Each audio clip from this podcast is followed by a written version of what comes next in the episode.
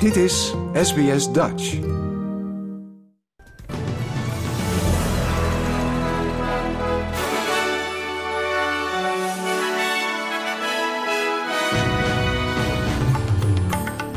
Dit zijn de headlines van het SBS Dutch nieuwsbulletin van woensdag 3 mei. Premier Anthony Albanese zal trouw zweren aan koning Charles. Meer Australiërs geëvacueerd uit Sudan. En FIFA-voorzitter boos om laag bod op uitzendrechten WK voor vrouwen.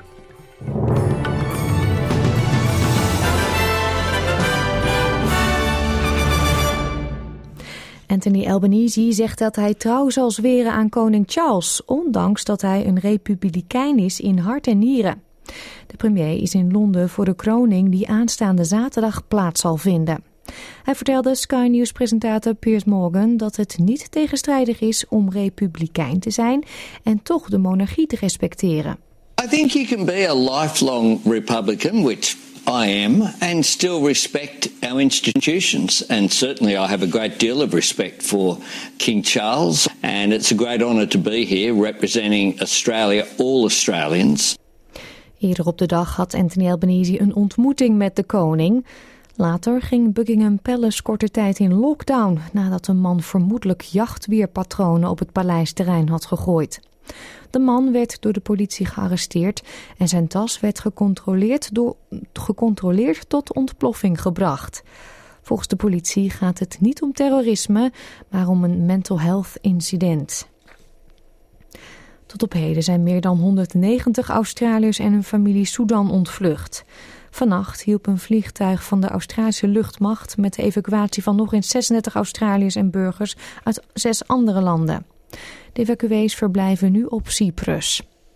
Penny Wong, de minister van Buitenlandse Zaken, zei bij ABC Radio dat de autoriteiten contact hebben met de Australiërs die zich geregistreerd hebben over hun verdere vertrek. Well, they should uh, register with us. Uh, the uh, I have uh, with the DFAT portal, which enables registration. Most have registered, as far as we are aware, uh, and that will ensure that we can keep in contact with them.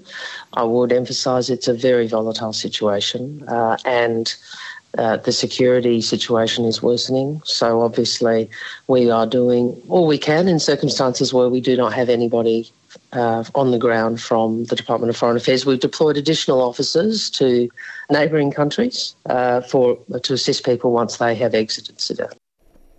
De Groenen hebben felle kritiek geuit op de laatste verhoging van de rente door de Reserve Bank of Australia, de RBA. Ze roepen de Treasury op om de beslissing terug te draaien. Het bestuur van de RBA kondigde gisteren een verhoging van de rentetarieven aan.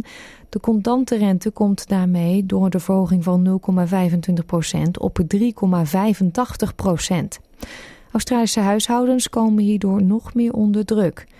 Partijleider van de Groenen, Adam Bent, zei tegen de ABC dat dit een onjuiste beslissing was.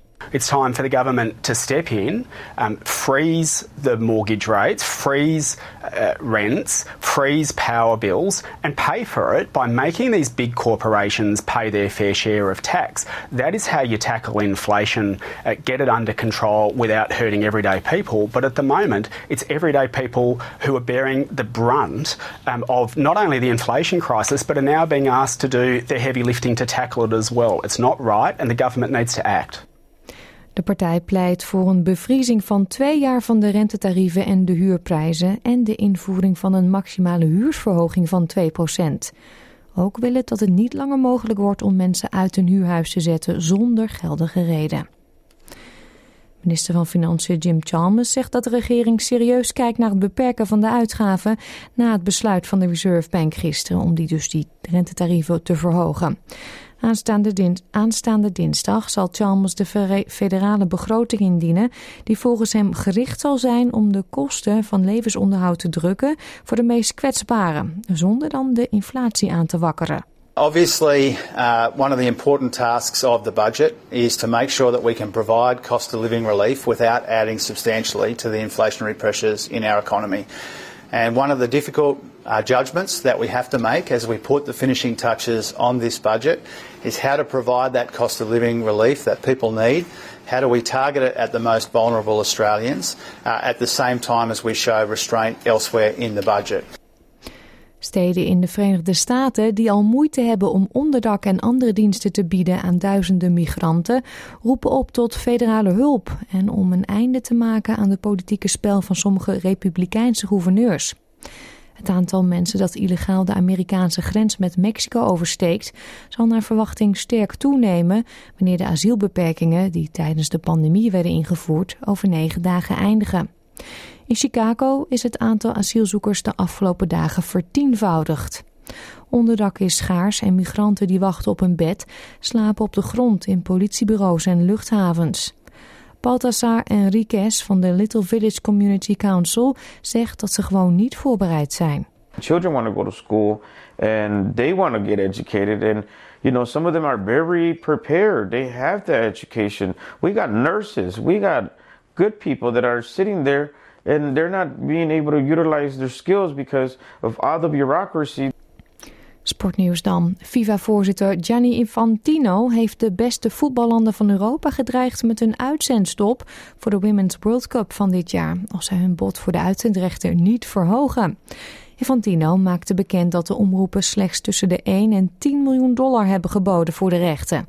En dat is niets in vergelijking met de 100 tot 200 miljoen dollar voor de rechten op het WK van de mannen.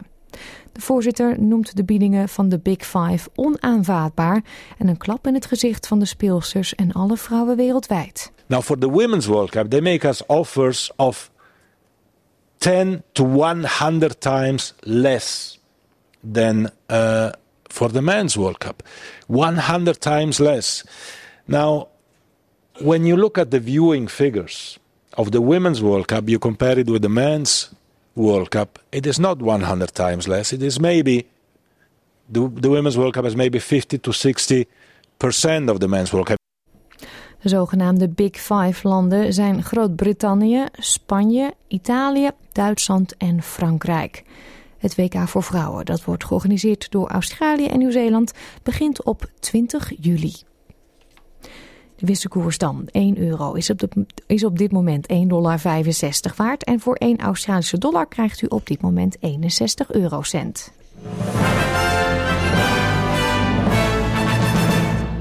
Dan kijken we natuurlijk nog naar de weersverwachting voor vandaag. De zon schijnt in Perth. Het wordt daar 27 graden. In Adelaide nemen de buien af, 18.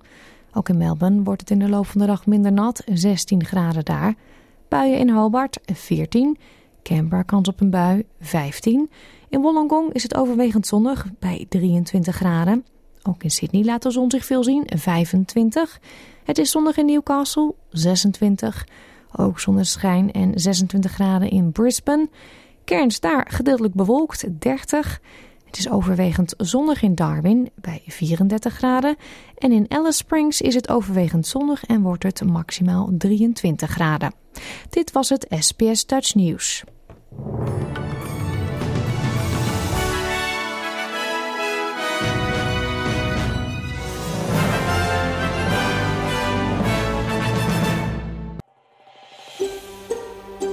Wil je nog meer soortgelijke verhalen? Luister via Apple Podcasts, Google Podcasts, Spotify of waar je je podcasts dan ook vandaan haalt.